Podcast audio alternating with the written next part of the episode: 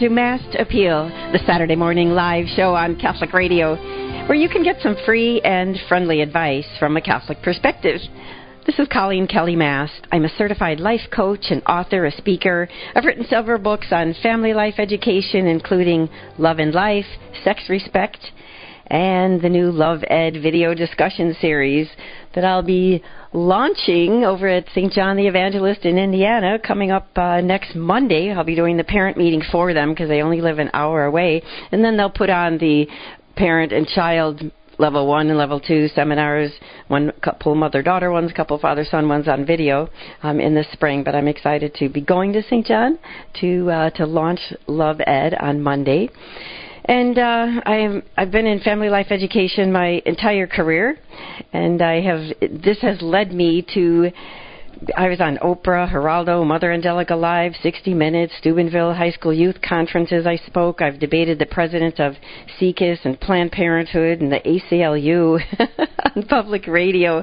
I've trained catechists in the Diocese of Hong Kong, Mexico City, Manila, Rome, many places throughout the world, and I thank God for this opportunity to serve Him. I was actually invited to the Vatican uh, for the a meeting with the Pontifical Council for the Family when they released the truth and meaning of human sexuality, and served as an advisory to the USCCB National Review Board from 2011 to 2015. But I have some life experience that can help you today besides my professional experience and my teaching certificates in health science, physical education, and theology. I've been married for way over 40 years. I have five adult children, seven grandchildren, and I came from a large family where I learned a lot of my life lessons. I was second oldest of nine children, and I have lots of cousins, and we've all had some of those same problems you do. However, in the last 10 years, a lot of new problems have come up that we never would have thought of when we were growing up. So that's why the, the Love Ed program is so special to parishes because parents need to know how do I explain this to keep my child innocent but not ignorant uh, when we are facing questions that we never would have asked, let alone how to, to answer. So give me a call with your question or personal problem and I hope to help you today. Maybe you're struggling with a relationship in your family. Maybe it's right in your own marriage. Maybe it's with one of your children or one of your parents or extended family, a brother or sister that is now living on their own. Or maybe you are trying to make a big decision about something and you'd just like a second opinion. Well, if you would like some free, friendly advice from a Catholic perspective, you are in the right place. Whether you accidentally or providentially stumbled over this radio station, um, you can be here with us for the next two hours. This is Coleen Kelly Mast. The show is called Mast Appeal, and we have two hours here offering free, friendly advice from a Catholic perspective. All you have to do is dial this toll free number, 877 573 7825. 877 5 Pep Talk, and tell our call screener, Melissa, your first name and where you're calling from or what station you're listening to. It might be Sirius Radio. You might have gotten uh, Ave Maria Radio's app. Um, you might be listening to your wonderful local Catholic radio station. You might be listening online. You might be listening because you just dialed in your dumb phone, uh, 518-931-1128. However you're listening to us on Sirius Radio, Channel 130, or wherever. Welcome to Mast Appeal give us a call with your question or personal problem. Your calls drive the show. You decide what the topics are today. I just get the opening comments. The number is 877 573 7825 877 5 Pep Talk. Quite often we try to get ready on this show for the weekend's readings. And of course, every weekend there are so many beautiful lessons for us, but pretty famous things coming up this Sunday that we need to ponder as you're already working through First Saturday and First Saturday devotions, we have tomorrow's gospel concluding with The greatest among you must be your servant. Whoever exalts himself will be humbled, whoever humbles himself will be exalted. And a lot of times today, people misunderstand what humility really is. St. Teresa of Avila says there's more value in a little study of humility and in a single act of it than in all the knowledge of the world. That was St. Teresa of Avila. So humility is a virtue, like we know we need to admire. Jesus tells us to develop that. and we ask Him to deliver us from our own desires, but because our pride gets in the way of us responding to God, or maybe sometimes our stubbornness gets in the way of us responding to God. And people often think that humility is putting yourself down, or making yourself small, or less than, or lowering your self esteem, which is something people have feared for 30 or 40 years now culturally.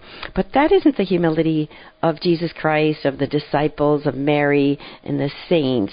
So when we pray that we desire humility, we want a meekness that exudes love and tenderness and care for others, and a knowledge that there's a life beyond where we are right now. And so sometimes humility is being so comfortable with yourself, the person that God created you, that you don't spend time or energy worrying about what others think about you or you might spend that time and energy thinking about others, loving them, supporting them. And so there should be a compassion for others that goes with your humility because you realize you aren't the most important one. Sometimes we get irritated just if someone interrupts us. And if we could grow in humility, we would respect that and let them finish talking and pardon ourselves and come in later. So there's a prayer that I'd like to start off today's show called the Litany of Humility that some of you might be familiar with. Maybe your spiritual director told you to copy it off the internet. I know you can get it on the, the EWTN Devotions website. So we can uh, start with that prayer today so we'll be prepared for tomorrow's gospel think, knowing what humility is. So there was a, a prayer written by, let me see who wrote this. I know it was somebody from the Vatican, um, a secretary to Pope St. Pius X. From 1903 to 1914, he wrote a version of the Litany of Humility, and the text that most people pray today is attributed to this cardinal, Cardinal Raphael Maria del Val, 1865 to 1830. And we also know that his Litany of Humility was prayed by C.S. Lewis, and he had written about it too. And so let's go through it and see how we do. So in the Litany of Humility, there, there are th- basically three sections. And the first one asks Jesus to deliver us from the way that we see other people or depend on them. It goes like this From the desire of being esteemed Deliver me, Jesus. From the desire of being loved, deliver me, Jesus. I know your pride's already getting hit, right? From the desire of being extolled, deliver me, Jesus. From the desire of being honored, deliver me, Jesus.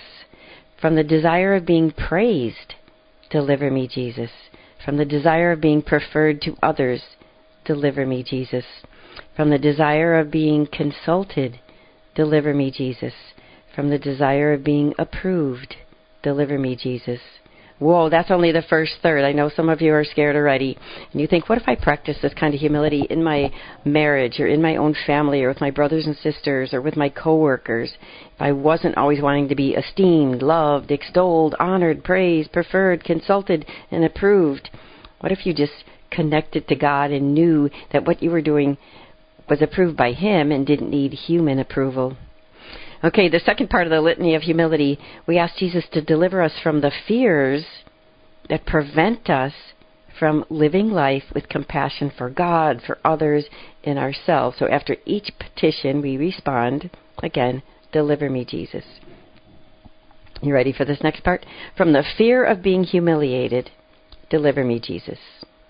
From the fear of being despised, deliver me, Jesus. From the fear of suffering rebukes, deliver me, Jesus. From the fear of being calumniated, deliver me, Jesus. And how many times have people said bad things about you or told lies about you? And we just grow in humility. From the fear of being forgotten, deliver me, Jesus. From the fear of being ridiculed, deliver me, Jesus. From the fear of being wronged, deliver me, Jesus. From the fear of being suspected, Deliver me, Jesus. Okay, we're two thirds of the way through the litany of humility as we prepare for this Sunday's gospel. He who humbles himself will be exalted. He who exalts himself will be humbled. I flipped it the other way around. But those words of Jesus challenge us to know where is our pride, where where is our self-importance getting the way of us being meek and humble and compassionate toward other and thinking we're more important than them. Okay, the third part of the litany of humility. We ask Jesus to guide us uh, toward loving our neighbors before ourselves. Remember last week we studied love our neighbors as ourselves. Um, and so we do want to put our neighbors' concerns before ourselves. Respond with Jesus, grant me the grace to desire it. So, this part three of the Litany of Humility says, that others may be loved more than I. Grant me the grace to desire it. That others may be esteemed more than I. Grant me the grace to desire it that in the opinion of the world others may increase and I may decrease. Jesus, grant me the grace to desire it. That others may be chosen and I set aside. Jesus, grant me the grace to desire it. That others may be praised and I go unnoticed. Jesus, grant me the grace to desire it. That others may be preferred to me in everything. Jesus, grant me the grace to desire it that others may become holier than I, provided that I become as holy as I should. Jesus, grant me the grace to desire it. In the name of the Father, and the Son, and the Holy Spirit. Amen. All right, are you ready for tomorrow's gospel? That's a lot. And it kind of goes against everything that our culture is teaching us and some of the teachings, especially of the the 80s and 90s and the 2000s, when people are were just promoting in the schools and in the culture and to parenting that you have to have this high self-esteem. We have to teach kids of their self-importance and um, that they should be, you know, always uh, noticed and praised all the time. And, and here we're praying in the litany of humility that others may be praised and I go unnoticed or that others may be preferred to me in everything, or others will even be holier than I, others may be loved more than I, or esteemed more than I. So that's something to ponder. You can find that anywhere. It's on the EWTN devotions uh, part of their website at EWTN.com. You could probably find copies of it on various holy cards at your favorite religious good book- bookstore, or just search online if you can do that. And uh, so pray that litany of humility, and uh, and let this gospel of this Sunday really sink in. The greatest among you must be your servant. Whoever exalts himself will be humbled. Whoever humbles himself will be exalted. What if you thought of that in your marriage as you are here to serve your spouse and your children? Think of how we would grant the grace for humility. Give us a call with your question or personal problem. The number to get on today's show is 877 573 7825 877 5 Pep Talk. This is Coleen Kelly Mast. You're listening to Catholic Radio. The show is called Mast Appeal. We'll be taking your calls for two hours and back in just a moment. How often does the Church require us to receive our Blessed Lord in the Eucharist? A Catholic is required to receive Holy Communion at least once a year, if possible during the Easter season. The Second Vatican Council, however, warmly recommended that the properly prepared faithful receive communion every time they participate in Mass. We are obliged to attend the Divine Liturgy on Sundays and holy days, but we are encouraged to participate more often, even daily. The Church also cautions, however, against a sacrilegious reception of the sacrament, quoting St. Paul's stern admonition that whoever takes communion unworthily profanes the Lord and brings judgment upon himself. This is Peggy Stanton, and this has been the Order of Malta's Minute with the Catechism. Thank you for listening. You're listening to Ave Maria Radio. Ave Maria Radio. Can you name the five richest people in the world? How about naming five people who have won a Pulitzer Prize? Or how about the last six people to win an Academy Award? Doubt you're blurting out those names as I ask the questions. How about these questions? Can you name a favorite teacher who taught you an important life lesson? Can you name a friend who helped you in a difficult time? What about the person who truly changed your life? What about people who have taken the time out to make you feel better, appreciated, or special? What about several heroes whose stories have inspired you? What does this all mean? Well, we rarely remember the famous people, but we never forget the people who impacted us personally. It's not about being a household name, it's about being a sister or brother in Christ, inspiring others. You want to be an influencer? Communicate kindness, communicate love, communicate hope, communicate peace. Be the person someone else will never forget. This has been a Christ Center Communication message. I'm Vanessa Denha Garmo, a communications evangelist.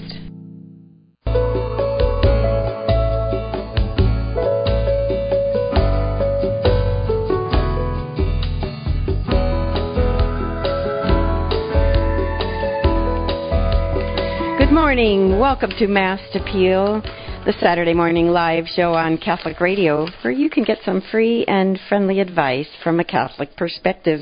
This is Coleen Kelly Mast, your hostess today, and I've been here at Catholic Radio for 23 years giving out free, friendly advice from a Catholic perspective. So I may have heard your question before, but you never know. We could be surprised with some new ones. The world is changing. It's not a world of Judeo Christian values anymore. We've got a lot of things to face to be strong. And even the things that appear to be Christian sometime, the devil kind of sneaks in there and tricks us. Give us a call with your question or personal problem as you're trying to live out your faith, whether you are Jewish or Protestant or Catholic. We've got callers from all over the country here. The number to get on today's Mast Appeal is 877 573 7825. 877 5 Pep Talk. This is Coleen Kelly Mast. I'm a certified life coach, author, and speaker. And you are welcome to learn more about my work at my website at respect you.com. Respect the number four and the letter U. Dot com. Go check it out. All right, let's get to our calls here. Karen from Ohio is first, listening on 1260 AM, the Rock Radio. We've got a wonderful station there in Ohio. Go ahead, Karen. You are on the air now. How can I help you? Um, thank you. Um, I'm calling about my. Um, I've been divorced a while, and I'm very upset about it. I didn't want to get divorced, but he was a drinker and a verbal abuser. And um, he still contacts me, and I try to get him to go to church with me sometimes. But um, I'm so sad because I want to move on. I feel like I've spent the last seven years just pining over him and wishing he'll come back, but there's no change. He's still drinking. He's still not nice, and um, I just feel like I want to move forward, but it's so sad because I just really want my family back, and I feel like I'm I'm in a worse situation now because I'm just stuck, and I I I don't know how to move forward because I keep hoping and praying that maybe he'll change, but I'm worried that if I am with somebody else, then that, then he'll change all of a sudden, and then I'll be already committed to somebody else. So I mm. feel like I'm just sitting around waiting and, and not really living life because it's sad. I want my family back. I don't want another family, but Hmm. It, there just wow. doesn't seem to be any hope. Yeah, I've heard this before. Divorce is worse than you think. Um, that many people say that that experience it, whether the children of divorce or the the people who are divorced themselves. It, it's a bad thing. I, I know that my parents were divorced after 31 years and nine kids, and that it was bad. Well, they're both passed now, but every holiday it was bad. Every time you um you know had a, a family gathering. It was bad. They even had special instructions at my daughter's wedding of where you could sit and um that divorce is not a good thing. And and Jesus even tells us that you know that divorce is bad. So that's because it is it's true. God did intend you to be together for life. So karen you you can move on emotionally, psychologically, socially without dating and looking for another person. You could still realize if you if your marriage has not been annulled that you promised your life to this person but no no no no it's been annulled i wasn't married in the church i have a lack of form no there's okay. no no issue there all right it's just no that's not the issue the issue is I don't want to be alone. I, it's not fun being by yourself. It's just that I guess I was hoping that maybe he would like come to his senses, and apparently he's not. Mhm. Okay, so don't expect that to happen. and ex- accept you can accept the fact that he is not going to change and you can move on with a wonderful social life still without going toward another marriage if you have this fear in you you have to accept the fact or accept today's reality we'll say that much accept today's reality that he may never change and but he might. Once you give that up, you never know if your prayers will be answered better than you thought or better than you can imagine. But you can I'm what I'm suggesting is to emotionally turn him over to our Lord.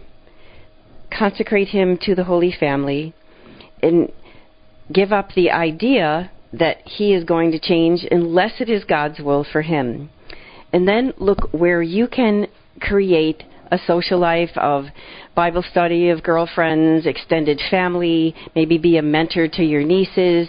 Um, do you have children as well, Karen? Yes, I have children and grandchildren. Okay, and children and grandchildren.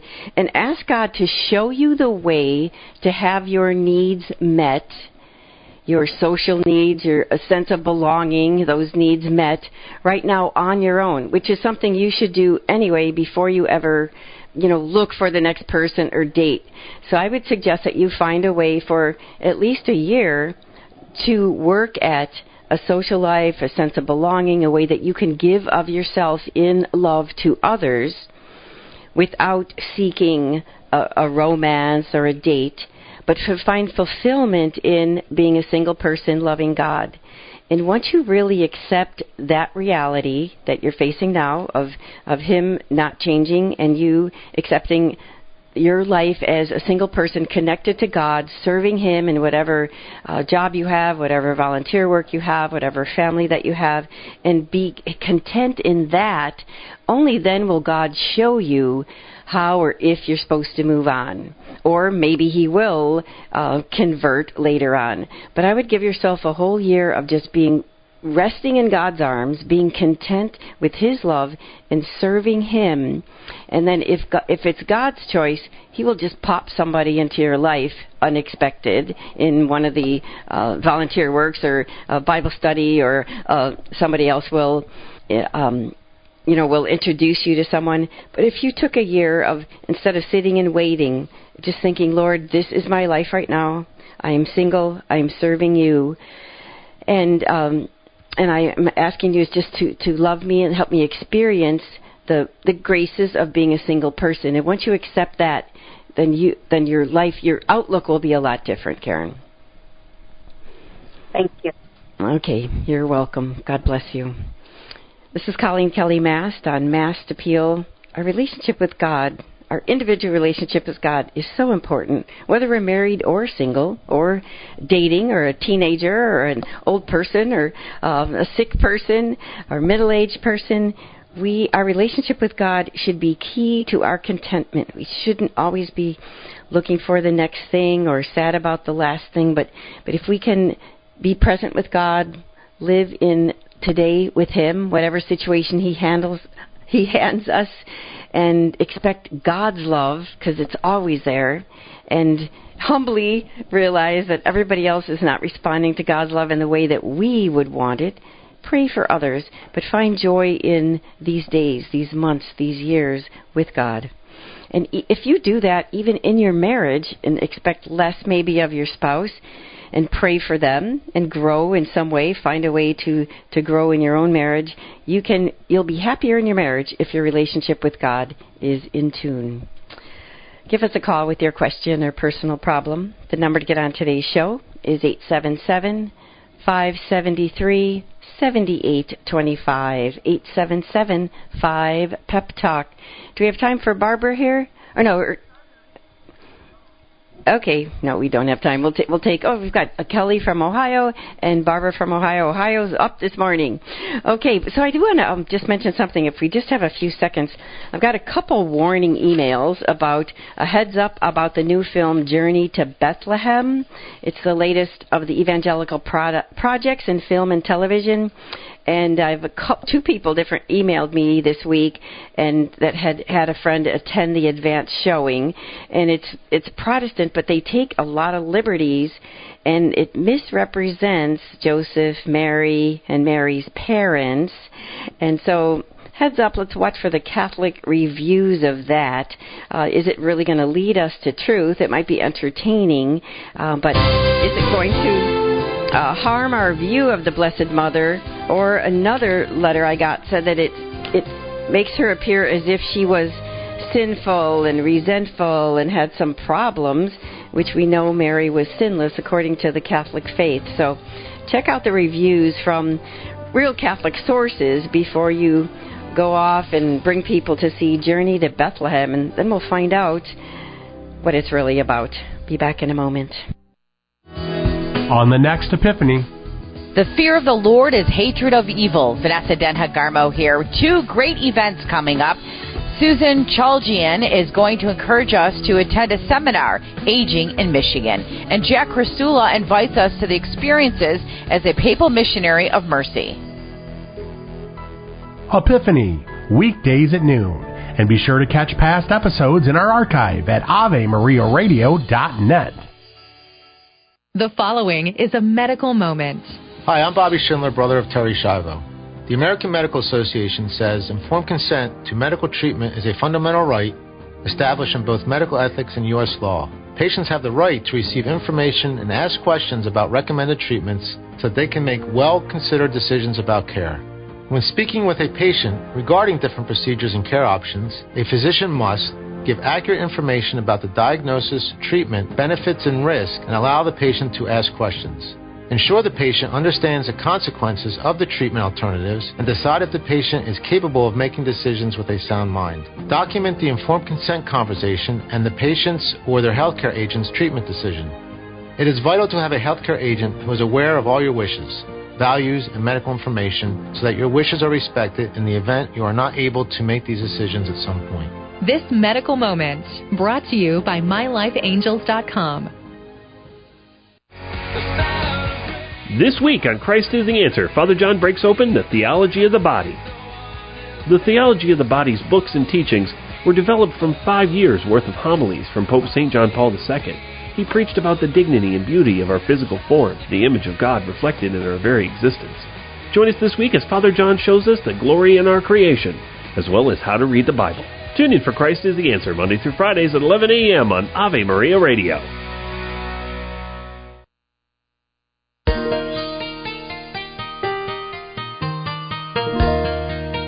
Morning. Welcome to Mast Appeal, the Saturday morning live show on Catholic Radio where you can get some free and friendly advice from a Catholic perspective.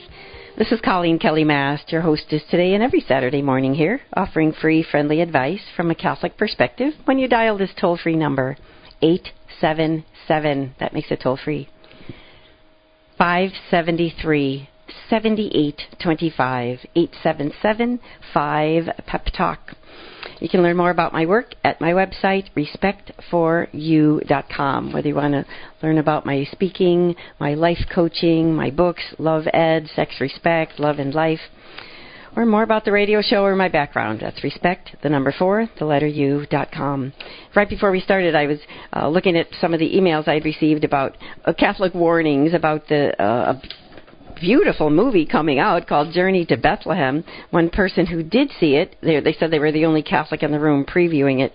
They said there was some tuneful and enjoyable song and dance. One of the Protestant ministers said there was some deviation from Scripture.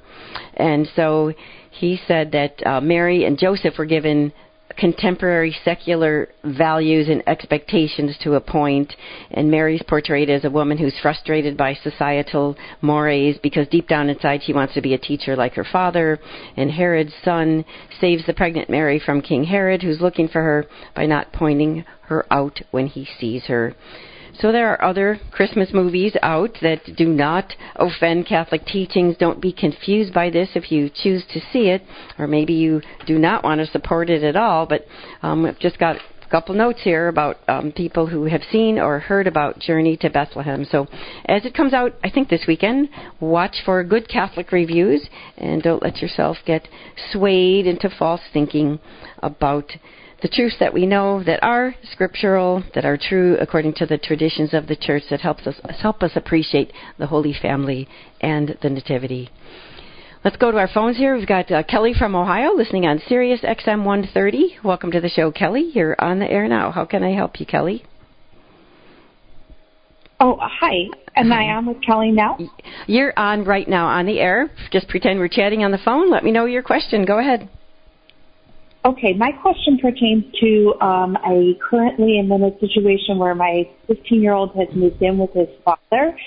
Um, he's been with me for his whole 15 years and was raised in a Catholic uh, community and at Catholic school. Now with his dad, um, and I don't have a whole lot of communication with him anymore. I only see him every other weekend when he comes home he argues about going to church, um, says that he doesn't believe in God anymore. When he leaves to go back to dad, I try to be loving and encourage him to call, to text. The communication is very poor and I really honestly feel that's encouraged by his father. And I just have a breakdown in our relationship and I want to rebuild it and not be angry about the lack of communication and the time that I don't have with and I'm okay. just looking for some advice. Okay. All right. Yeah, this is a tough situation, Kelly, um, when we're not with our child that much and we have great hopes for him. However, a boy who's 15, just because of his masculinity, wants to connect to his dad, so that perfectly makes sense according to his hormonal development there. So, how can you stay connected to him? You do see him every other weekend. Maybe he calls, maybe he doesn't. And his task right now, at age 15, 16, 17, is to find out who he is that isn't his mother. So some kids do it by rebelling and taking another set of values. Some kids do it by questioning. Some do it by getting a job and, and finding another uh, a path for their independence. And so pray that he, well first of all pray for him. Pray that he follows God and knows that he needs God even though a, a pagan life that he might see at school or might choose um, might seem fun or, or uh, feeding his desire for independence right now. And so talk to him about what to expect in the school and listen to him carefully. Do a lot more listening than correcting and affirm anything that is good that you see. Like if he asks questions about God, like, oh, I don't believe in God anymore. And you can say, well, what, what do you believe in? And, you know, tell me more about that. And, uh, and when you did believe in God, what did you believe? And how did that change? So you want to show interest in him so he doesn't just throw that at you like, I don't believe in God anymore, just as a form of rebellion. You want to show interest in what he's thinking, if he's thinking logically, and if he starts um, thinking about it and having to, to process that information and answer your questions, it plants those seeds a lot more deeply. So think of how to ask him questions about what he says so it shows him that you want to understand him, you want to see where he's coming from, you want to listen to him. And that way he's going to be a bit more open. Then you want to ask questions about what he's learning um, instead of getting you know angry about what's happening. Figure out what he is uh, learning, what he's doing, what he's thinking, and then give him ask him questions that give him gentle guidance. Like, do you think, you know, skipping church is really going to help you? How is it going to help you? Oh, I get some sleep. Well, what do most Catholics think that going to church means? And how, when you were being raised, did you see that going to church was a benefit to you? Do you know what goes on at church? Do you understand what goes on at Mass? And maybe show them um, a little video on YouTube that starts a conversation. For example, um, the Veil Removed is a beautiful, about a seven minute video on what's really going on supernaturally during Mass. And the angels come down and they see what's really happening. So the Veil Removed, just show them that when on, on your weekend and just talk about it. Say, what do you think is happening here? Why do you think this guy made this movie? He's probably a visual learner, as most boys are. And, and let that spur on a discussion for you. Another one might be a funny, it's, it's funny but powerful called falling plates. And this is written for youth groups and people that are searching um, it's not crashing plates. No, I think it's falling plates, and that might be just two minutes, and it's really powerful for a child or a teenager who goes to a public school. It's also powerful for, for adults. So the first one's veil removed, which is very spiritual. Falling plates is just about plates falling and crashing, and the message is why we need a Savior. So show him those separately. Maybe show him falling plates one week, and a couple weeks later, show him the veil removed. And open conversations with him so you learn what he's thinking. Because you want to help him learn how to think critically and think to, to seek toward truth, that his questions he should be asking himself should be seeking truth. So you want to affirm the fact that he's asking questions. You say, hey, you're 15 now, you're moving from being a concrete thinker, black and white, to an abstract thinker. But you say the problem is if you're with your dad who isn't practicing the faith, you're not really going to find the answers. You're going to be seeking your answers in all the wrong places and end up not knowing what love really is. Another resource you might discuss with him is go to um, Father Robert Spitzer's site called Healing the Culture, healingtheculture.org. And they have there on their resources, they have free handouts. One's called the Four Levels of Happiness, one's called the Four Levels of Love, one's called the Four Levels of Success. And just to start having conversations with him don't feel like you're losing him. Engage him in conversations for the time that you have, and then prepare him with truth for what he's going to be facing at school. So love him, affirm him, try to understand him so he can kind of look forward and be intrigued by your visits rather than resist.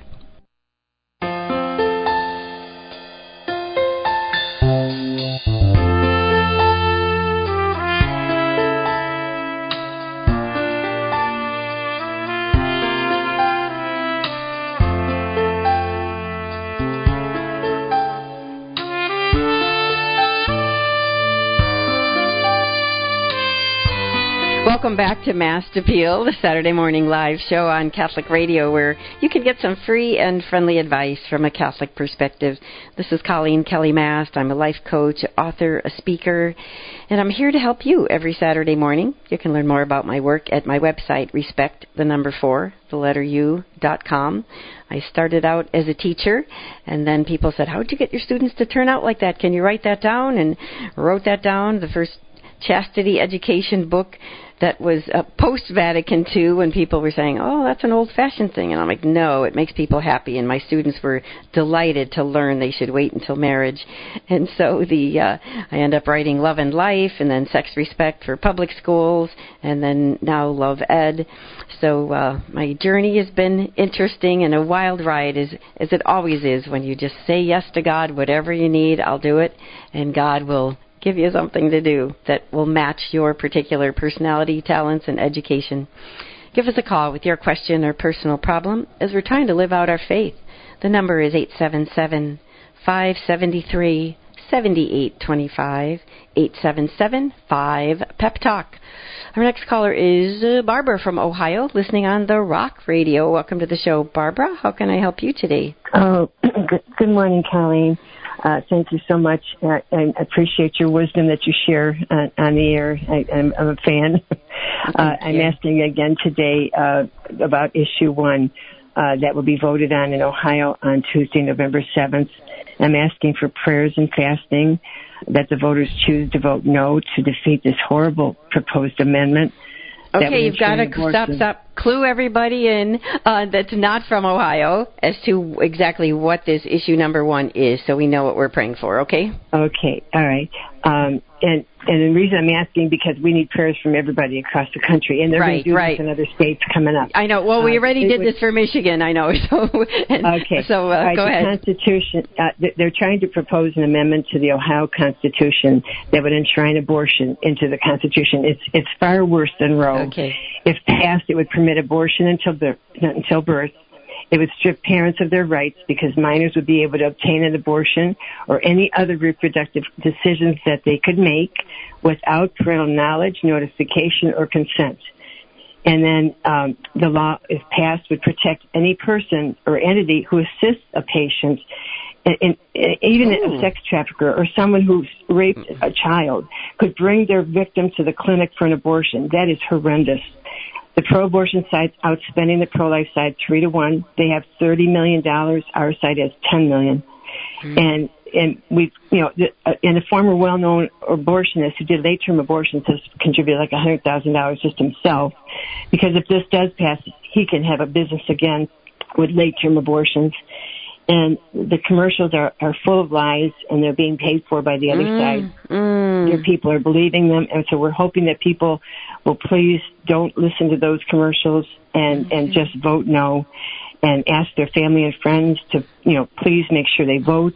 And if they want more information, they can go to protectwomenohio.com or that's the, uh, the organization that's, that's leading the cause.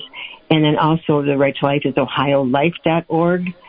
And there's also the Catholic Conference, which is Ohio Cath, C-A-T-H, and then C-O-N-F dot org uh, forward slash protect. And there's all that information online if people want to know more. But to just turn up the television. Don't even listen to the, okay. the other side. They, they're just lying. All right, so, we will uh, pray for you. that then, Barbara. You're welcome. And other states that this issue could come up. I know it's come up in a couple other states so far. It could come up in your state as well. So take a look at that protectwomenohio.com or ohiolife.org and see what they're doing so you are ready when this comes to your state. Maybe it's just creeping up in your legislature now, but certainly as Catholics, we want to make sure that baby slaughter is not enshrined in the Constitution in any state. This is enough to make anyone sick. And so we know that the commercials are full of lies. So let's pray, pray, pray. And if you do live in Ohio, vote no on issue one. And um, those of you that have the capacity to pray, do so. Those of you that are sacrificing or suffering, offer up your sufferings to save babies in Ohio and to save the legislature from um, voting. So go ahead and uh, and pray and be aware that this could be coming to your state as well. So thank you, Barbara, for bringing that to our attention. I appreciate the oh, call. Thank you. Okay. Thank you. God, God bless. bless you. Bye bye. Mm. This is Coleen Kelly Mast on Mast Appeal, where you can get free, friendly advice from a Catholic perspective. Let's see if we should take um, maybe we could do line one from Utah before the break. Okay, we'll take uh, anonymous from Utah before the break because it's a comment about what I said to Karen earlier, our first caller, um, who was divorced and was wanting to know how to move on. I suggested she move on as an individual who loves God and and fills her life with contentment, being single for now rather than just waiting and waiting or finding the next person so quickly. Okay, so Anonymous from Utah, what is your comment um, to Karen? Go ahead, you're on the air. Well, thanks again. A, a great program, and uh, you know, you started off talking about you know how bad uh, divorce is, and that's, that's certainly true. But you know, more and more people, unfortunately, don't see it that way. So the first caller, I'm a little confused and like some clarification one of the things you said was uh, you talked about annulment, and she said, "Well, I wasn't married sacramentally," mm-hmm. so I almost got the impression that, uh, okay, well, I know uh, Catholic annulment, I, I understand the process for that, but if you're not married sacramentally, uh, you're still a married person. Mm-hmm. You know, you're still a married person. So I don't understand, like, if you could explain the difference a Catholic has to go through an annulment if they were married sacramentally. Mm-hmm. Uh, a, not, a, a person that wasn't, even though they're Catholic, wasn't married sacramentally. I mean, it's still a marriage. So uh, that's something that I have problems with, and I think a lot of problems people have problems with. Uh, and then the the other part of that question, when she talked about, you know, how do you trust again? And, and that's right. How do you how do you really know that the other person has changed? Uh, yeah. So I felt bad for that lady, but there's so many mm-hmm. people that are in the same position as her. Yeah. So those are my two questions. Uh, uh, a marriage is a marriage. Uh, I understand sacramentally, but you know, a marriage is a marriage. Yeah, and that's why she's connected to him. She did marry him. She is connected to him. And the, the back in the book of Genesis, God said, "You man shall leave his father and mother, cling to his wife, and the two shall become one." And and man cannot separate what God has joined, because there are more things than happen in a marriage than just a license. When you come together in the marriage act and the two become one, there are also all sorts of chemicals and hormones and emotions, and you give yourself to this whole person. So you're right. A, a marriage is a marriage, and it and we we physically and emotionally and socially and spiritually in a way join our lives to that other person. So a marriage is a marriage no matter what. And understanding the laws of um, the laws. Well, the rules of annulments is difficult, I think, for all of us. I was just reading something on annulments this uh, past week, and it it spoke about the the number of annulments there were 40 years ago versus the number of annulments that there are today. So an annulment says that there was not really a sacramental marriage in the beginning However, it doesn't deny that there was a marriage and that there was a union of two people, and obviously there were children in the marriage. So, all it says is that the the the, mar- the sacramental marriage in the eyes of God, so the um, the the uh, diocese determines um, is not acknowledged by the church as valid, and so it it still can be acknowledged legally that it was a marriage, and that's why they get a legal divorce. And obviously, our caller note note that it's emotional connection, but the annulment just says that there was not the the proper form. Now, a lot of people see that as just you know dancing around the rules, a way to get around it. Um, in in some cases, that is true. In other cases, it really um, saves someone and, and relieves someone from the difficulties of staying in a very abusive relationship that is harming their own dignity. And they realize that this person was not capable of total self giving love at all when they married them. Or maybe, as, as, she said in hers, that the form wasn't right. So a marriage is a marriage, and, and the tribunals in different dioceses will look at that in different ways. And then as far as how do you trust again, and that is why I recommended to her to establish a very close relationship with God and being con- content as a single person. Develop your trust in God, grow in virtue, be confident in your uh, life of serving God, to know, love, and serve Him, and grow in virtue. And then when you find yourself facing choices again if you are going to move on or move eh, or renew that relationship how do you trust again? Trust is rebuilt very very slowly with that person earning your trust and you trusting in God and listening for those gentle consolations those gentle words of our Lord um, that let us know it's right to move ahead as well as continually to pray for that person. So trusting again is a very slow process especially if we're dealing with someone like an alcoholic or a drug addict that that comes and goes. Like they'll be good for a while and then they they'll fall back into their habits.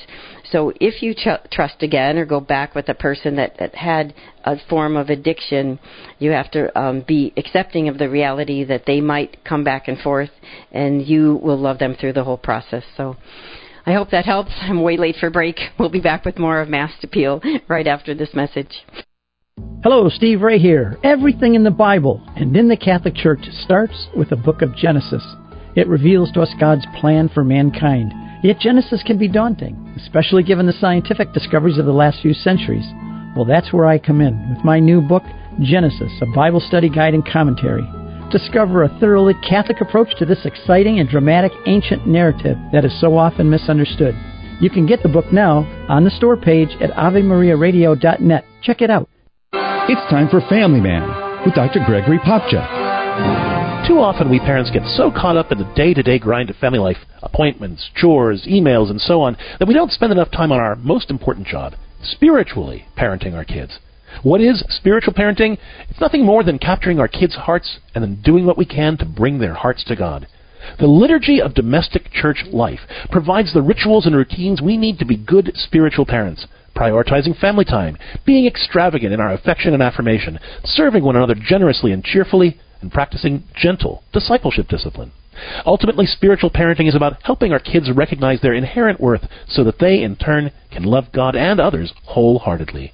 To find out more about spiritual parenting, check out our books, Parenting Your Kids with Grace and Parenting Your Teens and Tweens with Grace, or visit CatholicHOM.com. I'm Dr. Greg Popcak, but you can call me Family Man. To discover more ways faith can enrich your life, visit CatholicCounselors.com. Ever thought you'd make a bundle by trading in or selling your used vehicle only to find out it's worth a dinner for two? Well, it's much more valuable to donate your vehicle to Ave Maria Radio. Thousands of Americans donate their vehicle each year. The donation to Ave Maria is easy, tax deductible, and supports our efforts to evangelize. A year from now, will you remember that dinner or your gracious and selfless donation? Go to AveMariaRadio.net to find out more. That's AveMariaRadio.net.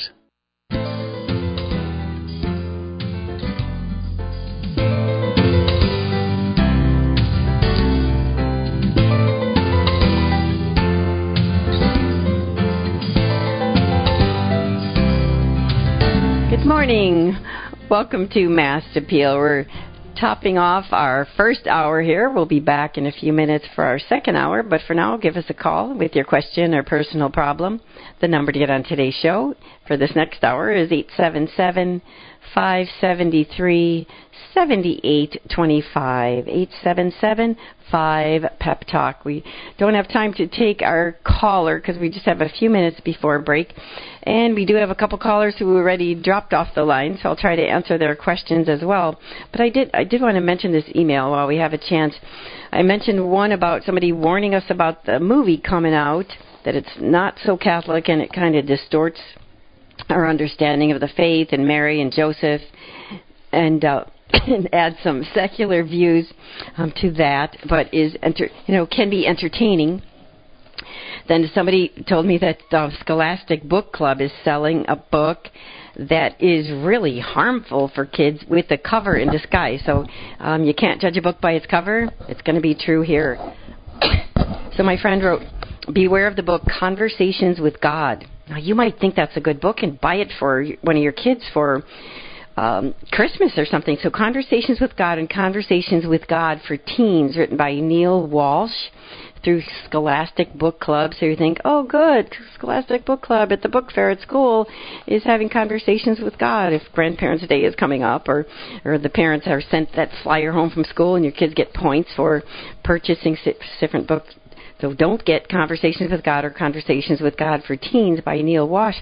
Walsch because it says it sounds harmless, but the answers that God gives, supposedly the, the God who's ans- the voice of God that's answering this, are not Bible based. They go in, against every infallible word of God.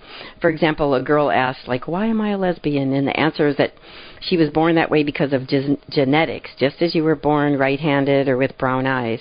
And he tells her to go out and celebrate her differences.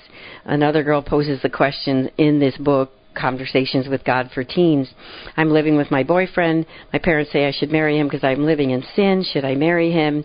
And this false God here in the book Conversations with God replies, who are you sinning against? Not me, because you've done nothing wrong. Another so another question asks God about forgiveness of sin, and he replies, I do not forgive anyone because there's nothing to uh, forgive. Um, and uh, you know, so anyway, there are there's no such thing he says as right or wrong, and that's what I've been trying to tell everyone not to judge people. People have chosen to judge one another, and this is wrong because the rule is judge not lest you be judged. So these are false doctrines of the devil.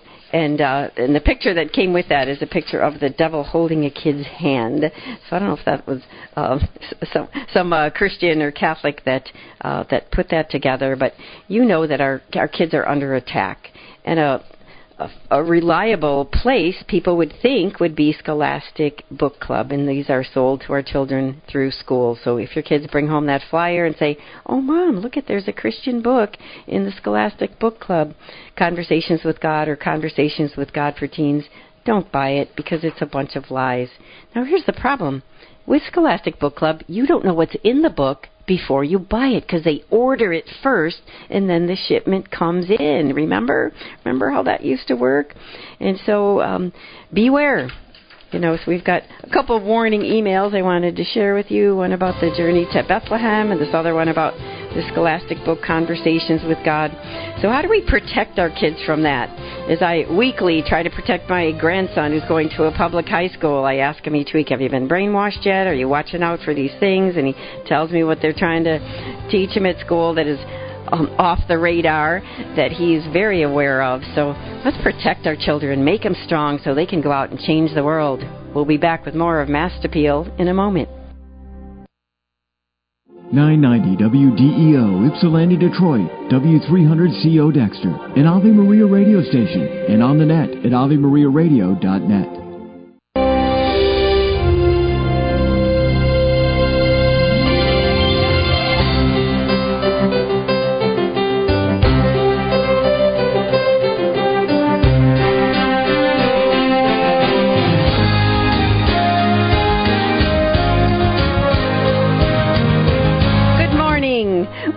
our second hour of Mast Appeal. Mast Appeal is the Saturday morning live show on Catholic Radio where you can get some free and friendly advice from a Catholic perspective. My name is Coleen Kelly Mast. I've been married way over 40 years. I have five adult children. I have a background in family life, education, learning right from my family, being second oldest of nine children, and I'm certified as a life coach, which is what most of our radio listeners need. Sometimes we don't really have a mental illness or an addiction that we have to fight with, but sometimes we're addicted like to our favorite sin, and we need some help. I had one coaching client this week who said after one session of life coaching, she was relieved of her anxiety. She said she's been leave- believing Satan's lies for 10 years. and now, just getting her head straight and hearing some truth, she's like, whoa, that changed my whole life. And so uh, that doesn't happen to everybody. Some people take uh, packages of sessions to make some changes, but you never know what God can do when you look at the truth and call out the lies. So give us a call here on Catholic Radio for the next hour. Your calls drive the show. You decide what the topics are today. You can learn more about my work at my website, my speaking, my books, Love and Life, Sex Respect, Love Ed, or my life coaching at respect the number four the letter u respect4u.com you can email me through there as well respect4u.com or for now give us a call your calls drive the show you decide what the topics are this hour the number is 877 573 7825 8775 Pep Talk. And uh, we're gonna. Jennifer is on the air right now. We'll go right to the calls. Still have other comments to make in between, but let's go to Jennifer right now. She's been waiting. Jennifer, you're on the air. How can I help you? Hi. Well, I, first of all, I love your I love your show, and Thank I'm a you. big supporter of of the radio station. Oh, um, good. My question is, my question is, my my nephew is um, 22 years old, and up until this point, um, we haven't had a big relationship. I much closer when he was younger, um, and then my brother and his mother had separated, uh, not married. Mm. Um, they're Mm. not they're not Catholic, so it's a little difficult. Um, Mm. But he just recently um, made a post on Facebook um, that he is now a she. So I'm just trying to. We did reach out. My sisters and I did reach out to him to see if we could, you know, like, wow, this is a lot. Um, you know, you, you, we, we we'd like to talk to you. We'd like to sit down and see if, you know, if you had any questions or anything that we could help with. Yeah.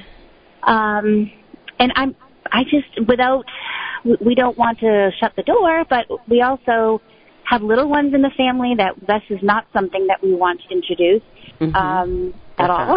The holidays Right, are right. coming up, Mhm. and I, I don't know. I I don't want to. I mean, he is my nephew. I love him to death. I Mhm. just don't feel comfortable calling him Jewel now, Mhm. and I, I don't know how to deal with. You know, I feel like it's selfish of me to be uh, having these feelings and and being upset. I don't I don't know why I'm upset. I just don't know how to, you know, console him. He's on medic. He's on hormones, and he is oh going Oh, for the goodness. surgery, and and Oh, he's 22. And I just feel like I don't know what to do. So Okay. I was hoping to get a Okay, let's look at the truth here. Okay, first of all, you are not being selfish. That's a lie. You're not being selfish to be concerned about this. You're concerned about him living a lie. So, no, you're not being selfish. You are concerned. You want your nephew, who you care about, to live the truth.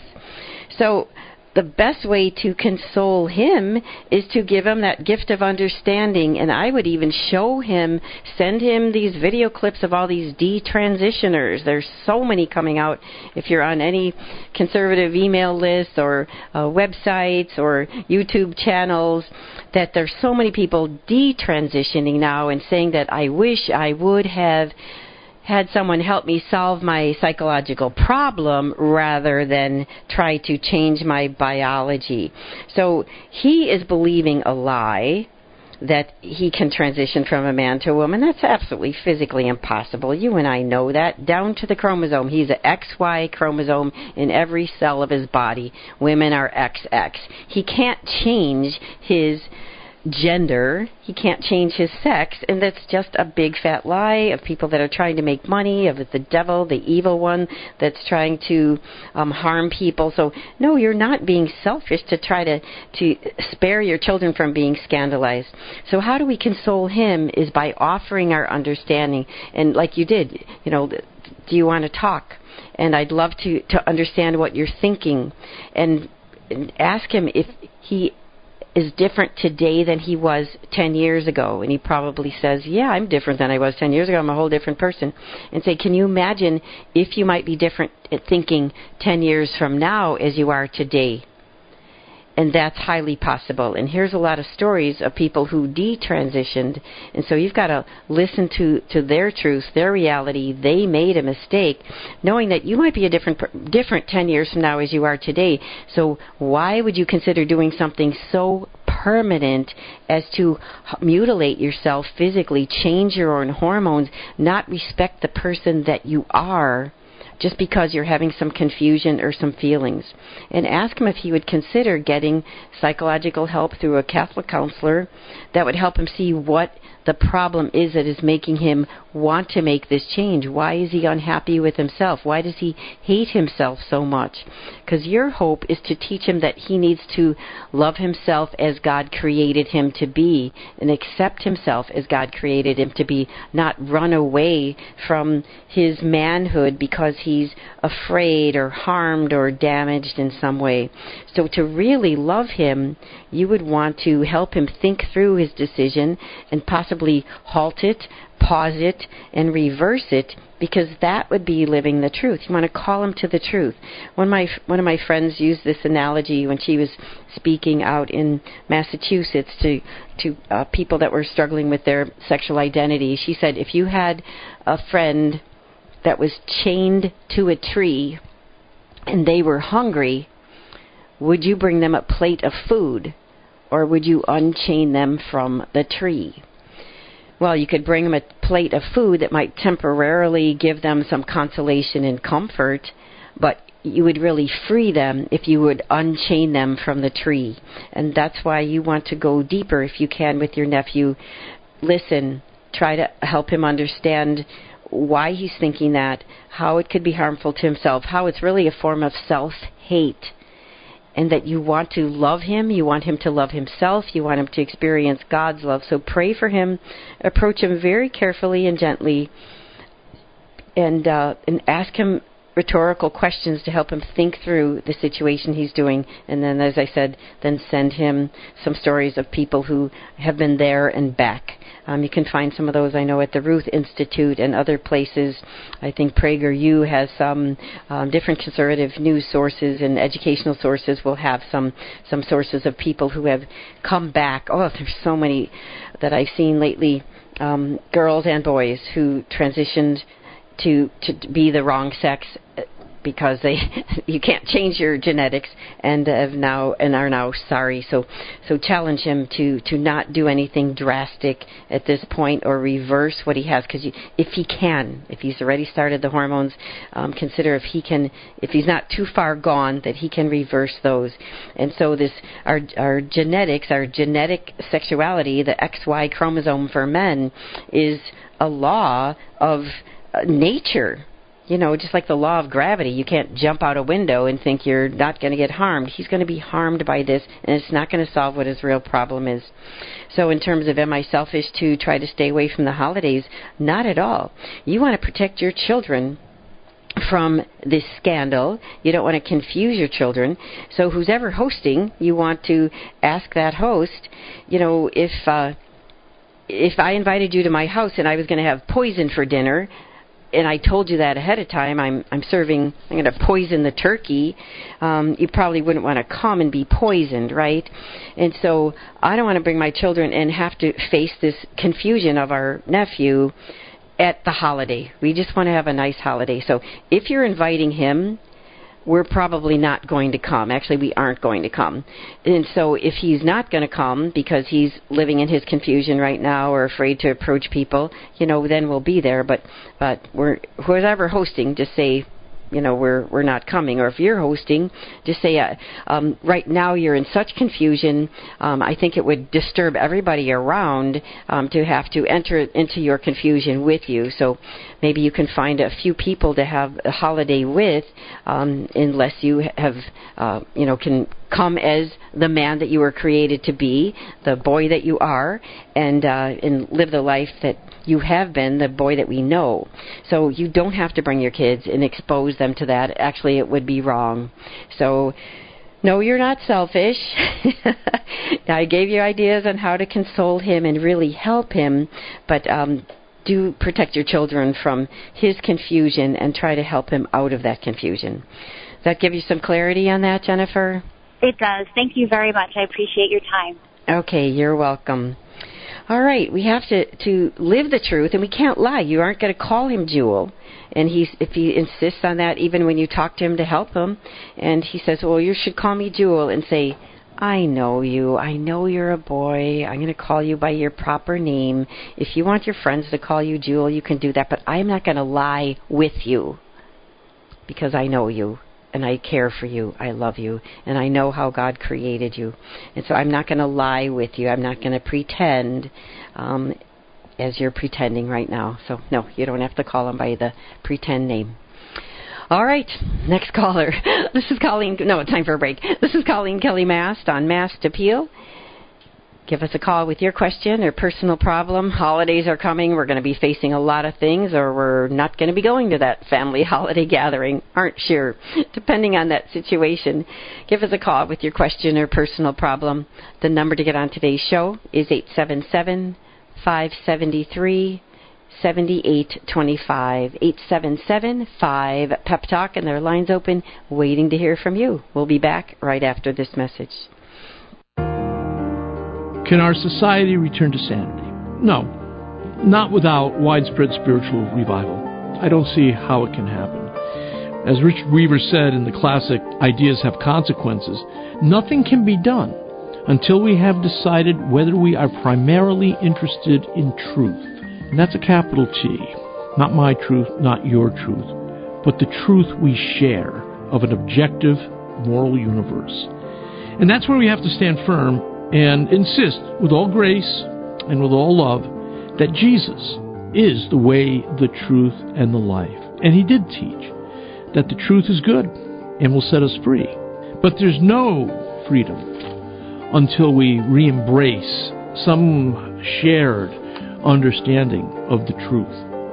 Kresta in the afternoon, weekdays from 4 to 6 on Ave Maria Radio and the Ave Maria Radio app.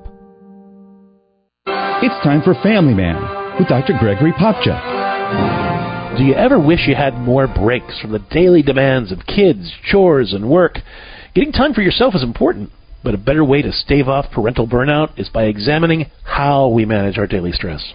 Ask yourself this Are you able to ask for help from your family, or do you just passively, and maybe resentfully, meet everyone else's demands? Do you have routines that create a good flow in your day? Or do you find yourself constantly running from one mini crisis to the next? The liturgy of domestic church life helps families create relationships, routines, and rituals that tame the craziness, make life easier on everyone, especially mom and dad. And when you do get a break, you'll be able to enjoy it more too. To learn more about the liturgy of domestic church life, check out our books, Parenting Your Kids with Grace and Parenting Your Teens and Tweens with Grace, or visit CatholicHOM.com. I'm Dr. Greg Popcak, but you can call me Bentley now. To discover more ways faith can enrich your life, visit CatholicCounselors.com.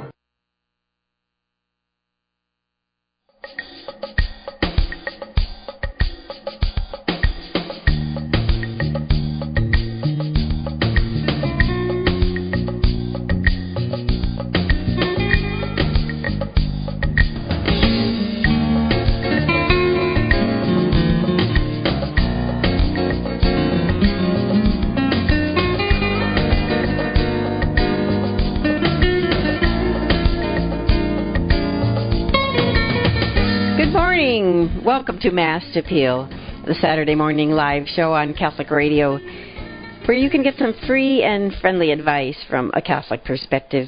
The number to get on today's show is 877 573 7825 877 5 Pep Talk, and there are lines open waiting to hear from you. Um, I got another email from someone that it gives us confidence and encouragement to help our children.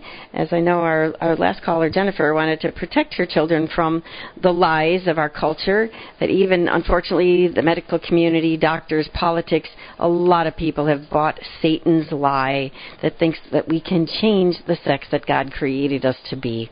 And it's usually rooted in some deep psychological problem that a people that a person might not even know. So continue to, to pray for them and guide them and help them. But what about our kids? How do we strengthen our kids? So um, somebody emailed me this and said, don't feel sorry or fear for your kids or grandkids because the world they're going to grow up in is not what it used to be. Same with your nieces and nephews and neighbors. God created them and called them for the exact moment in time that they're in. Think about that. Their life wasn't a coincidence or an accident. I think of Catherine of Siena. I think of Joan of Arc. I think of all the, the wonderful, I mean, even St. Augustine's conversion and St. Ignatius, St. Francis. So raise them up, raise up your kids, grandkids, nieces, and nephews to know the power they walk in as children of God and train them up in the authority of God's Word. Help them know their Bibles. Help them know the catechism. Teach them to walk in faith knowing that God is in control. Otherwise, they're going to be following their emotions and their vanity and, and, and trying to uh, acquire the attention of others. Empower them to know they can change the world. That's what I'm trying to do with my own kids and grandkids. They can change the world. So don't teach them to be afraid or disheartened by this state of the world, the confusion that's out there, but be hopeful that they can do something about it. When I speak to teenagers and preteens, I tell them that that you are going to make a difference. You're going to be the next presidents and governors and uh, movie writers and actors and actresses and dress designers. Um, you're going to be the next bioethicist. You know, you're going to be the hospital administrator that's going to stop euthanasia. You're, you're going to be the people that make a difference. So every person, this email says, in all of history has been placed in the time that they were in because of God's sovereign plan. So Daniel could handle the lion's den. David could handle Goliath. God knew that Esther could handle Haman. God knew Peter could handle persecution, and He knows that your child, your children, your grandchildren, your nieces and nephews, the kids in your catechism class that you teach, they can handle whatever challenge they face in their life because God created them specifically for that. So don't be scared for your children. Empower them. Be honored that God chose you to to bring this next generation up that's facing the biggest challenges of our life and facing all these particular lies. So rise up to the challenge. Raise some Daniels, some Davids, some Esthers, some Peters, some Pauls even. You know, God isn't scratching his head up there wondering, hmm, what am I going to do with this mess of a world? He's sending you out as warriors.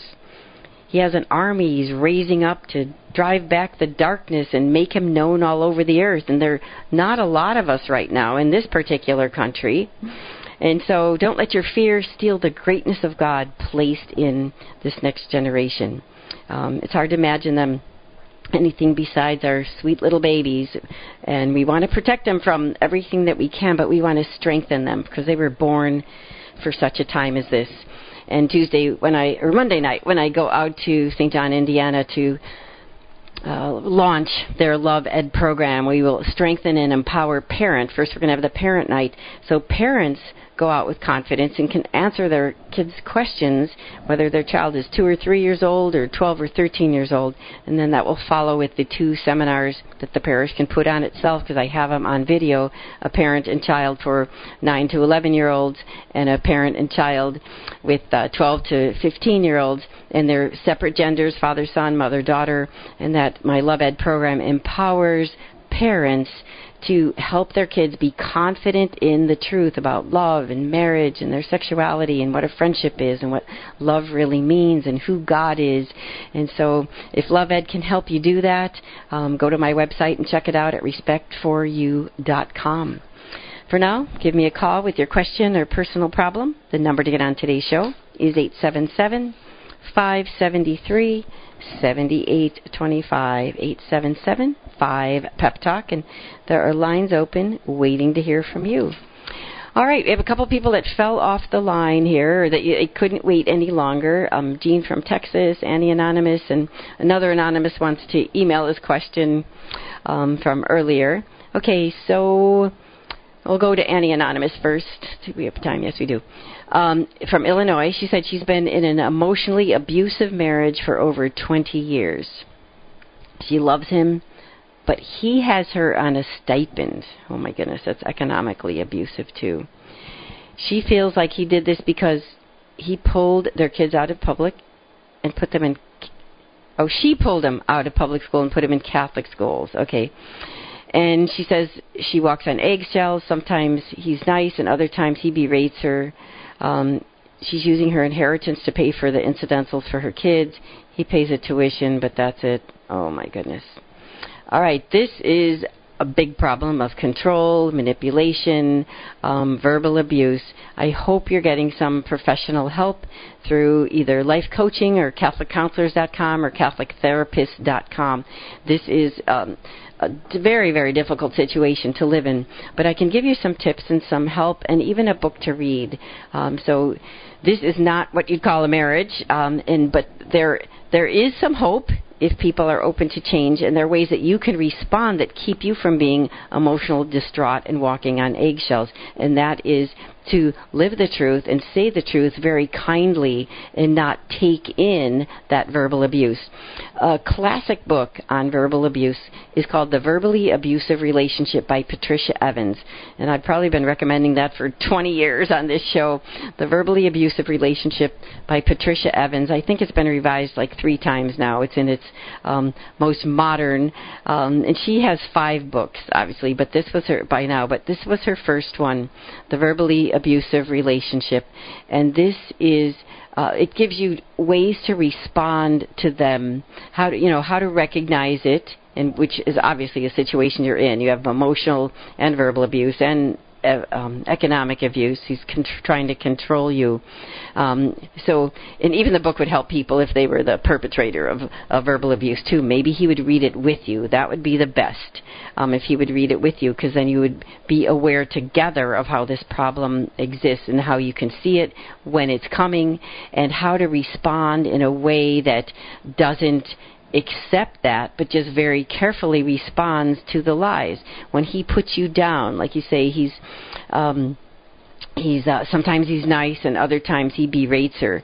When he'll he'll do something to berate her, you take your mind right to heaven and say, you know, that's not true. You know. That I was made in the image and likeness of God. You were attracted to me in the first place, and you you know who I am, and that's not right. Um, so you shouldn't really be saying that. You know, so when he berates you, you give it right back to him, but you don't berate him back. You just say, well, that's a lie. You're going to have to think of something else to say. Can you say something kind? And so call his attention to it instead of accepting that that's a, a continuous reality for the two of you. So, so get that book, The Verbally Abusive Relationship by Patricia Evans, and see if he's willing to um, willing to read it with you or willing to read it parallel to you, get or share the copy or get two copies. Um, she, uh, one of her later books uh, is also the verbally abusive man. Can he change? And she'll help you see through this particular relationship that you're in. Is this one changeable or not? But you shouldn't have to be walking on eggshells and live in fear of saying the wrong thing. Nor should he be controlling you. And if he do, he's not willing to read this book right away, the verbally abusive relationship, just reading it yourself will help you. Then I might suggest you get a um, if he's open to this part, get a financial counselor. There are Catholic agencies that help with that. Catholic Social Services can help you find one. There are some through Dave Ramsey, a wonderful Christian group. There's some through Compass, a Catholic group that can help you find a financial counselor. And let him be responsible to someone else for the budget rather than you begging for money or him giving you a stipend that isn't covering the expenses of the children. So go to a, a financial counselor together and get some help for uh, for working on that budget and figuring that out, and then he, you won't be um, abused in that way as well. So those are a couple ideas, and hopefully those, you know, getting that book, reading through it with them, getting some um, advice for finances, and hopefully getting some professional help for yourself is going to help you see your situation and get out of it in some way, whether he changes or not. You need to be out of that situation emotionally so you can live that dignity that, that God created for you and be the mom that you want to be, and your kids don't have to live in fear as well. So I hope that helps you today, Annie Anonymous. Okay, next caller was Gene, and he dropped off the air too. So, Gene, you wanted to comment on the litany of humility. So, to to him, you, he said, "Well, I'll have to do that after you give us a call. Lines open, waiting to hear from you. The lines I know were crowded, and you had a long wait first hour, but there's time now. Give us a call, eight seven seven five seventy three. 7825 877 5 Pep Talk. We'll be back with your calls in just a moment.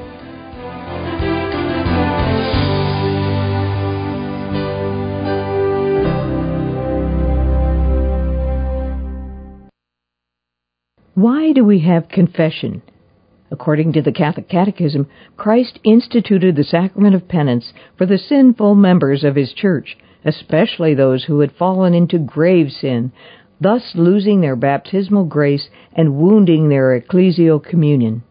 Over the centuries, the administration of the sacrament has evolved. In the early church, penitents guilty of particularly grave offenses such as idolatry, murder, adultery, were required to do public penance, sometimes for years before receiving reconciliation. In the 7th century, Irish missionaries, inspired by Eastern monastic tradition, brought the practice of private penance to Europe. This effectively ended public penance before forgiveness, making the sacrament essentially between penitent and priest, as it is today. This is Peggy Stanton, and this has been the Order of Malta's Minute with the Catechism. When I used to hear evangelists and preachers talk about Jesus being a friend, I often thought it was an odd concept. How am I supposed to be friends with our Lord and Savior in heaven while I'm here on earth? Then I started to talk to him. It all started in adoration years ago while on a retreat. Today, my conversations mostly take place in my car. I often have conversations like, hey, Jesus, what's up with that? You know, when I'm venting, or thank you, Lord, for helping me out when I'm in a bind. I complain, I cry, I laugh, and I thank Him. All the time. It's the only time you can be certain your conversations won't be repeated. That is what a friend is, after all, right? Someone you could talk to and trust with all your heart. So, as the song goes, what a friend do you have in Jesus? Well, I guess the best one. This has been a Christ Center communication message. I'm Vanessa Denha Garmo, a communications evangelist.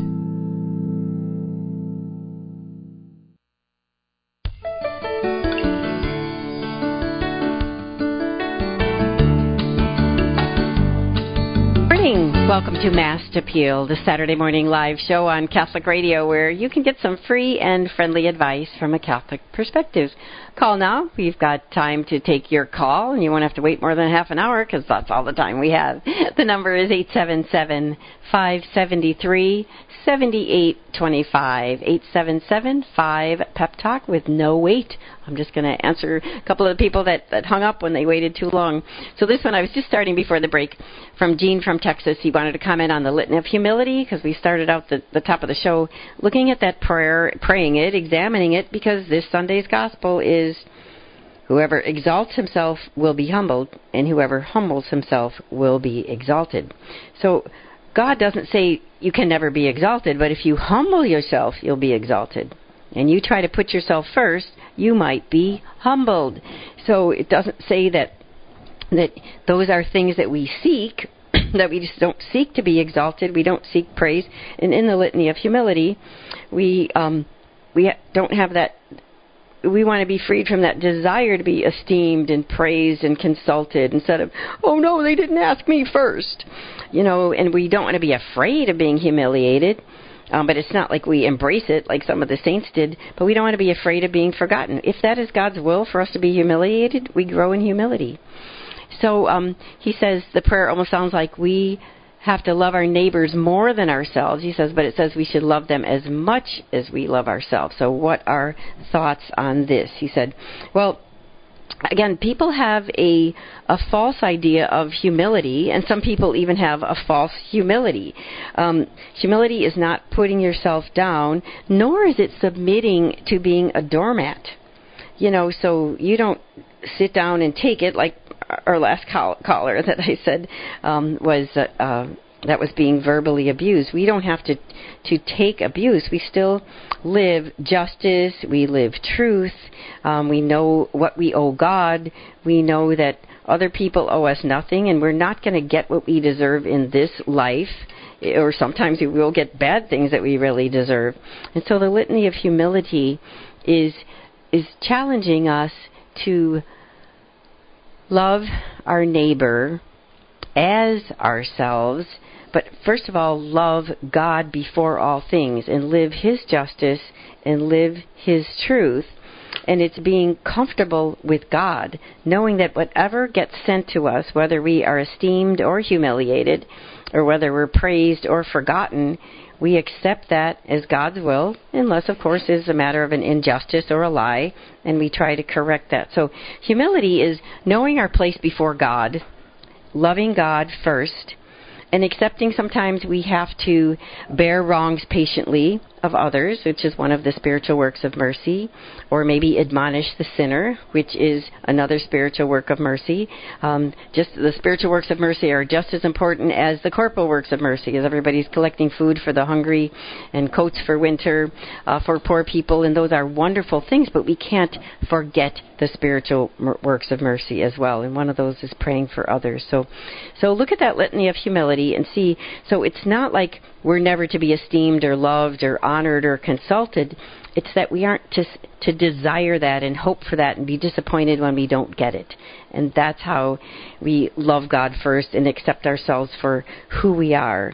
And we're not going to be afraid of being humiliated. And if we are, we turn to God, we grow in virtue. And so that last part it might be what you questioned, where it says that others may be loved more than I, others may be esteemed more than I, grant me the grace to desire it. It's not that we're putting ourselves down, it's that we are confident in our relationship with God. And we are confident that no matter what He throws our way, we will able to be to handle it, and that we are challenged to be as holy as we should, um, with God giving us all the graces and opportunities that He can, and us responding to God. And so, if we go unnoticed in a worldly way, it doesn't destroy ourselves because our confidence, our, our identity are with God, the Father, Son, and Holy Spirit. So I hope that helps a little bit as we look at the litany of humility about loving God with all our hearts and loving our neighbor um, as we love ourselves, and but in not putting ourselves ahead of them. You give us a call too with your question or personal problem. The number to get on today's show is 877 573 7825. 877 5 Pep Talk. Is Elizabeth ready? Elizabeth from Minnesota? Is she ready to go on the air? Melissa? Guess not. Okay. All right. Something somebody else sent me this week is very interesting, and she didn't wait on the air. So there's time for you. Now we had a caller drop again. Uh, the number is 877 573 7825. 877 5 Pep Talk one of our wonderful, thoughtful listeners, Helen, who writes regularly and sends me interesting things, sometimes funnies. She sent me this article uh, the other day, and I thought, oh, this is great for our radio listeners. In the article, it was written by a seminarian in New Jersey, and it's called Eight Things Catholics Should Do When They Have a Bad Day. This kind of ties in with his Sunday's gospel in terms of our humility as well. So, eight things Catholics should do when you're having a bad day, because bad days happen. I mean, every day is not going to be perfect. We're going to have some really high, wonderful Holy Spirit days and some experiences we're grateful for, and we're going to have some really bad ones. And so, um, sometimes more frequently than we want. We're having a bad day. Um, but don't be defined by your bad days. Be defined by your Christian perseverance and faith and hope and charity, even through these difficult moments. So these are these eight spiritual practices for Catholics that the seminarian in New Jersey wrote. See if I've got his name here. Um, that are Mm, yeah, Andrew Rubinich. Um, and that we can do when we're having a bad day. So the first thing he says is pause. Just take a moment, breathe, and collect yourself. We can do that. When you're having a bad day, pause, take a moment, breathe, collect yourself. And I would say, take your brain to heaven. Okay, number two, he says, invoke the Holy Spirit if you're having a bad day. Ask the Holy Spirit to come, fill your heart, and enkindle in you the fire of His love. You recognize that prayer? He said, Breathe the breath of life given by the Holy Spirit. Because the fruit of the Spirit will be then, as we learn in Galatians 5, love, joy, peace, patience, kindness, goodness, faithfulness, gentleness, and self control. So if you're having a bad day, first pause, breathe, collect yourself. Two, invoke the Holy Spirit. The Holy Spirit will come fill your heart. And then third, he says, suffer go ahead and suffer. He said suffering is so contrary to everything the world holds as a priority. Suffering means abandoning the comforts and stability that you have for challenge and struggle. So he said it's truly the road through the cross to eternal life. So unite your sufferings or your difficulties if you're having a bad day with Jesus' sufferings for sinners, for souls in purgatory, or for those in need. So he said, accept the suffering and pretty much offer it up. So, eight things we should do when we're having a bad day. One is pause. Two, invoke the Holy Spirit. Three is accept the suffering and offer it up. And number four, he said, is reflect. With the wisdom of the Holy Spirit, reflect what is happening. Why are you having difficulty? What is the problem? Is it sin? Is it fear? Is it self awareness and self knowledge? Be honest with yourself and listen to God. So we're halfway through the eight things you should do when you're having a bad day. Pause and breathe, invoke the Holy Spirit, accept the suffering and offer it up, and reflect on what's really going on here and being honest with yourself and God. Give us a call with your question or personal problem. The number to get on today's Mast Appeal is 877 573 7825. We'll see if we can get to the next four.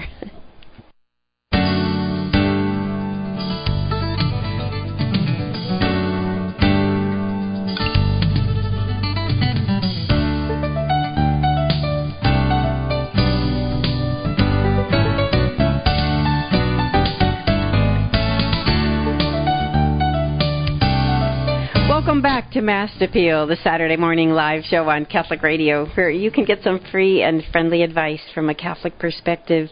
The number to get on today's show with your question or personal problem is 877 573 7825. 877 5 Pep Talk. Our next caller is William from Virginia. Welcome to the show, William. You're on the air now. What is your question today?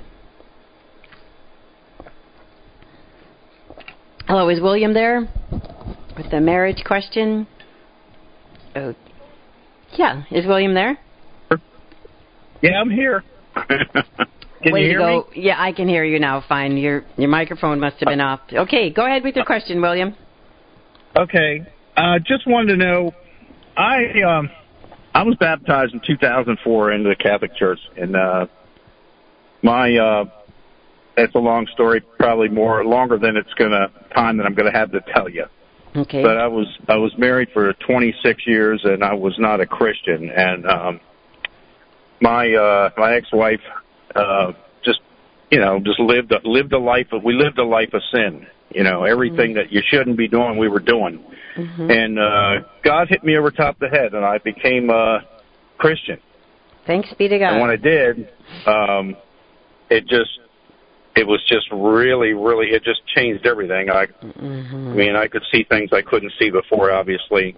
Beautiful. And you are a new creation in Christ when you give your Mhm. life to the Lord. And, um, but anyhow, my ex-wife, um, she was into Wiccan, into witchcraft. Oh my. and um so it's and it's you know we had three children and um i mean i and i after after we divorced and uh for a couple years i was by myself and uh i talking to a priest and i went through his annulment process and uh a couple times and they just didn't think that that it met all the standards it was supposed to meet. And uh I still pray the rosary and I still go to mass, but I, um, I mean, for the last seven years, I, I remarried two years afterwards, and for seven years we've kind of lived like brother and sister, and uh, and it's tough, and um, just trying to, uh, you know, I don't know where to go at this point, you know, just what, um, I know God can do anything, so, but. Uh, it's not where you start that matters; it's where you finish. You know. So. Mhm.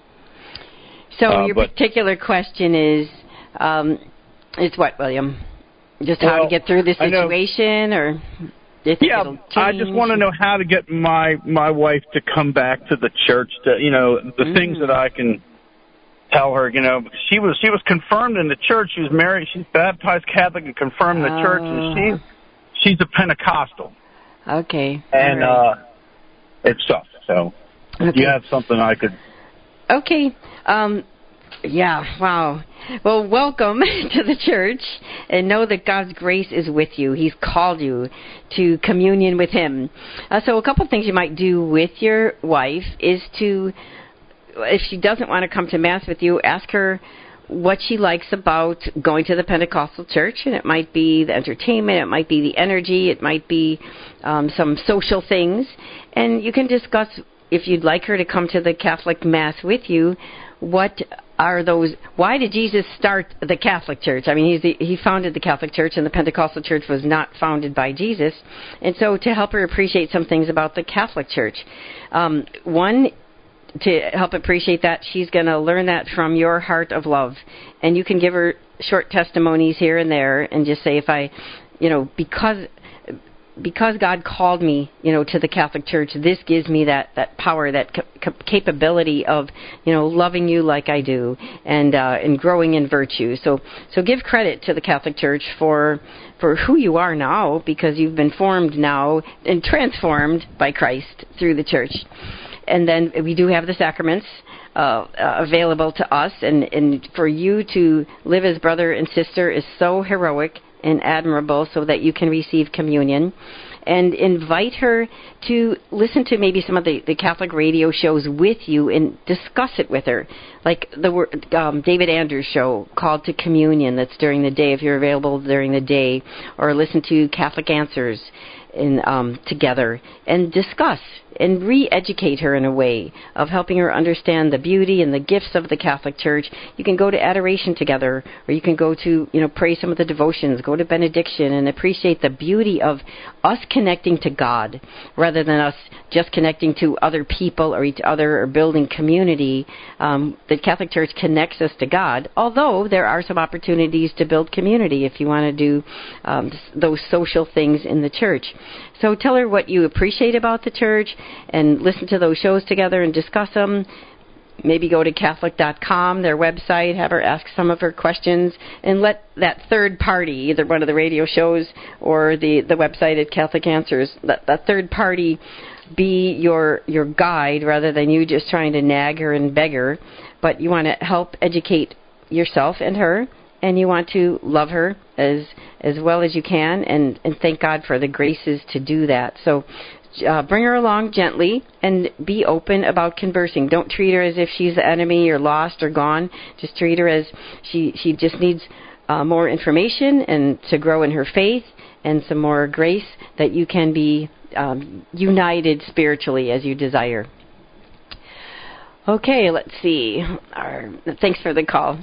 I hope that helped you. Um, it, okay, Mm, all right, we'll go to our break now, and we'll be back with more of Mast Appeal right after this message. Teaches that Jesus Christ is literally and wholly present, body and blood, soul and divinity, under the appearances of bread and wine. In the Bread of Life discourse, documented in John chapter 6, Jesus states that He is the bread of life, and that His flesh is true food and His blood true drink. The Jews were scandalized in verse 52. How can this man give us his flesh to eat? Jesus does not back down, but reiterates this teaching four more times over the next four verses. Many left in verse 66 because this teaching was truly difficult. But at no point does Jesus water down his teaching and call them back. No, he allows them to leave, and even questions his twelve apostles if they too wish to leave. Jesus intended to be understood literally, and the Jews, apostles, and the Catholic Church absolutely take him at his word. Examining the truth of the Catholic faith, this is faithforensics.org. Ever thought you'd make a bundle by trading in or selling your used vehicle only to find out it's worth a dinner for two? Well, it's much more valuable to donate your vehicle to Ave Maria Radio. Thousands of Americans donate their vehicle each year.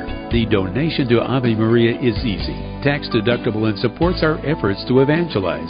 A year from now, will you remember that dinner or your gracious and selfless donation? Go to AveMariaRadio.net to find out more. That's AveMariaRadio.net. Ciao amici, Teresa Tomeo here. If you're looking for something inspiring to give to someone this Christmas season, or maybe just a little stocking stuffer for yourself, make sure to check out the Ave Maria Radio online store. Plenty of books are sale to teach, inspire, and renew your connection with God. Speaking of sales, my book, Everything's Coming Up Rosie, is 25% off this month while supplies last. So go ahead over to AveMariaRadio.net and click on the bookstore. Happy shopping!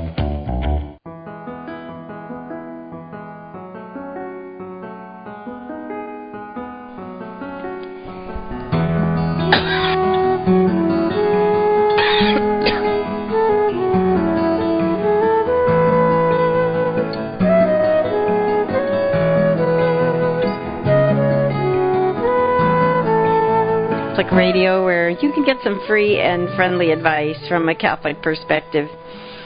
Not going to give out the number. It's our our last segment here, and I didn't finish the eight things Catholics should do when they have a bad day. So we'll see if we get to these, or if we save the next four for for next week. But we've got a couple of callers here on the air here.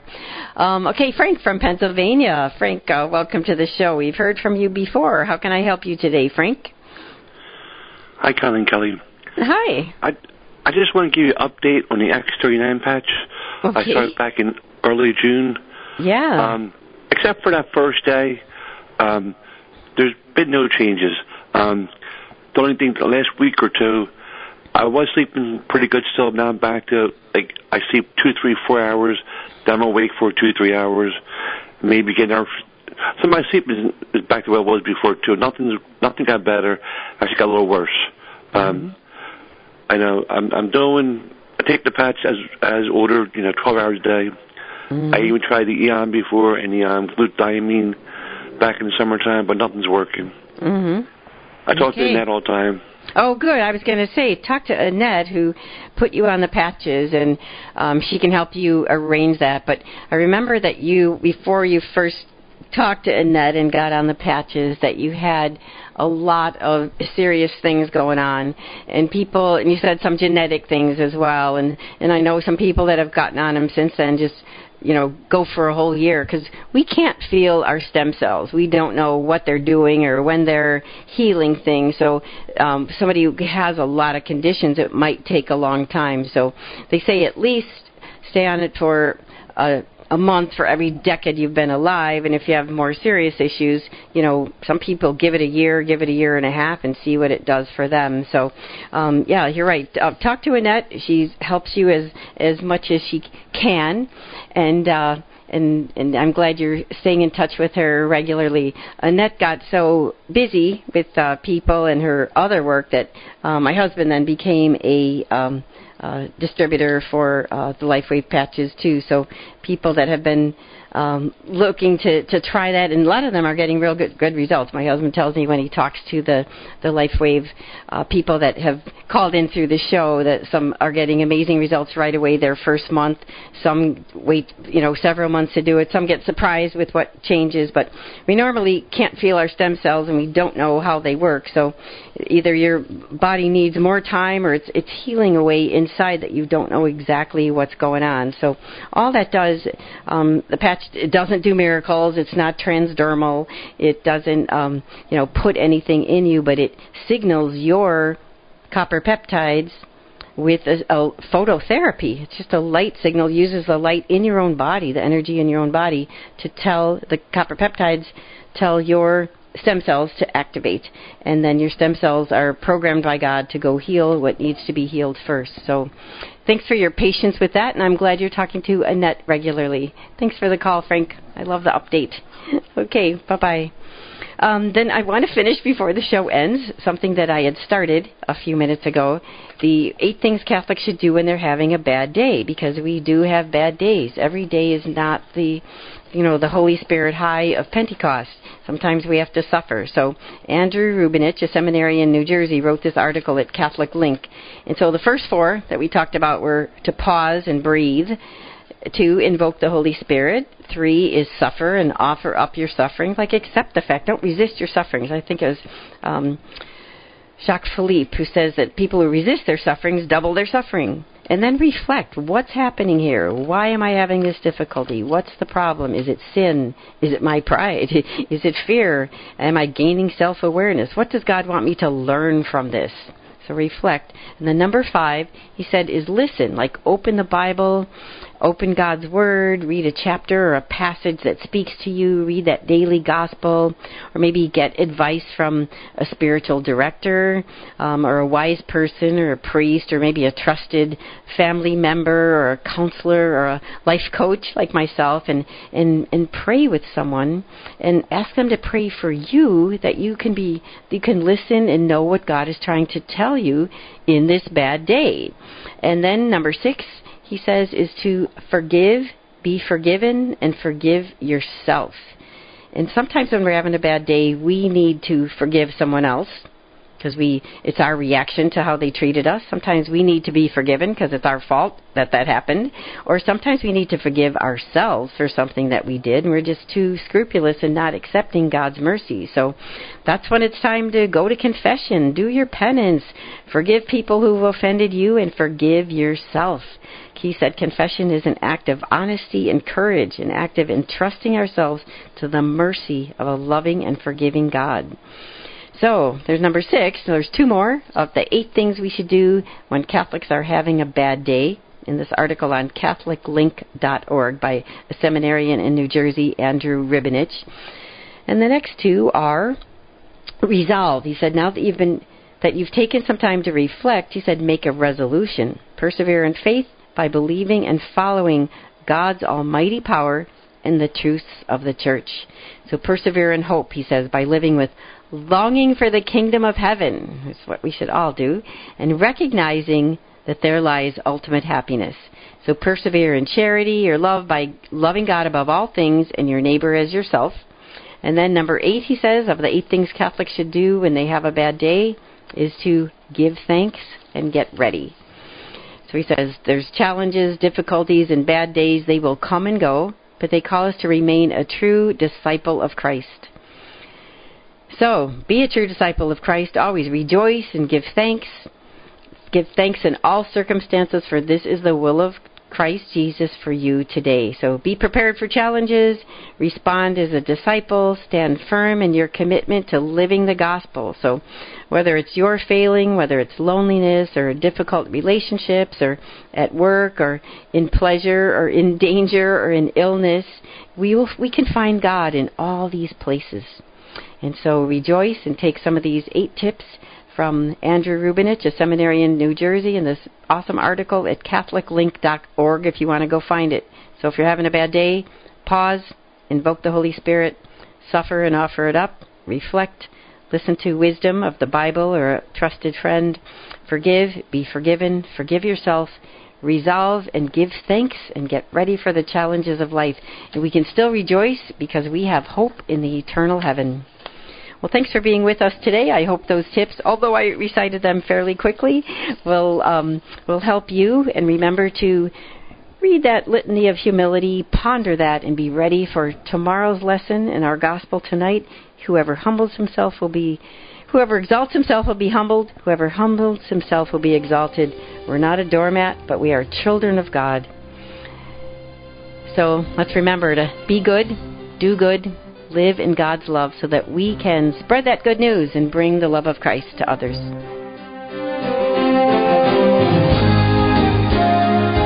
Mast Appeal is produced by Ave Maria Radio and broadcast through the EWTN Global Catholic Radio Network.